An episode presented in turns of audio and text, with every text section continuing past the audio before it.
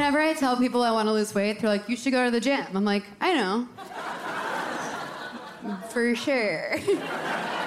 but whenever I go to the gym and I see people with abs, it's like, why are you still here? you did it. Like, get a hobby for once. I don't know. I just, I know working out is good for mental health. I do suffer from depression, or as I like to call it, crying because outside smells like the past. I love nostalgia. It hurts and feels bad. Boop. But when I go to the gym, I just cannot connect with those people. If you're someone who uses and cleans a blender every day, it's like, what's really going on? What's going on? You're someone who signs up for like mud fuck run, or it's like we run for a month and you never come home. It's like, what is that? I just worry about you. And so I'm gonna sing this song for you. I see you on the West Side Highway in your Lululemons. It's harrowing you were born in 1997. It seems to me like you really have it all going on. So why'd you post on Facebook that you're running a marathon? Why do you think we all wanna know? Oh, what are you running from? What are you running from? What are you running from? Running a marathon is clinically insane. What are you running from? What are you running from?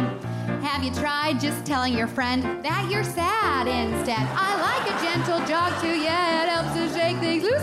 When I jog, I feel like I could almost shit like I'm a normal girl. But when you tell me that you're running 26.2, it makes me think that you're burying years of inherited trauma. Why do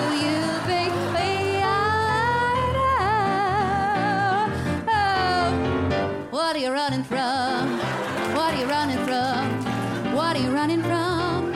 Running a marathon is clinically insane. What are you running from? Seriously, what are you running from? Have you tried just breaking up with that finance guy instead? I like a finance dude too, yeah. I slept with one or two, two. One time I fucked one who had a jersey with his own name on it on his wall. And when I turned around, he took the condom off. And when I turned back around, I was like, wait, what? And he was like, wait, what?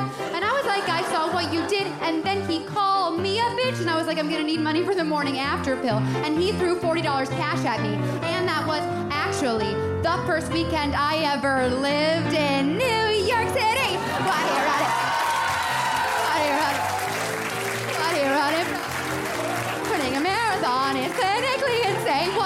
running from? What could you possibly be running from? Have you tried just going for a little walk or eating one of the little boozy milkshakes? Double the fun. Why don't you go to one of those places where they scrape the Parmesan cheese out of the big wheel? Put that online, baby.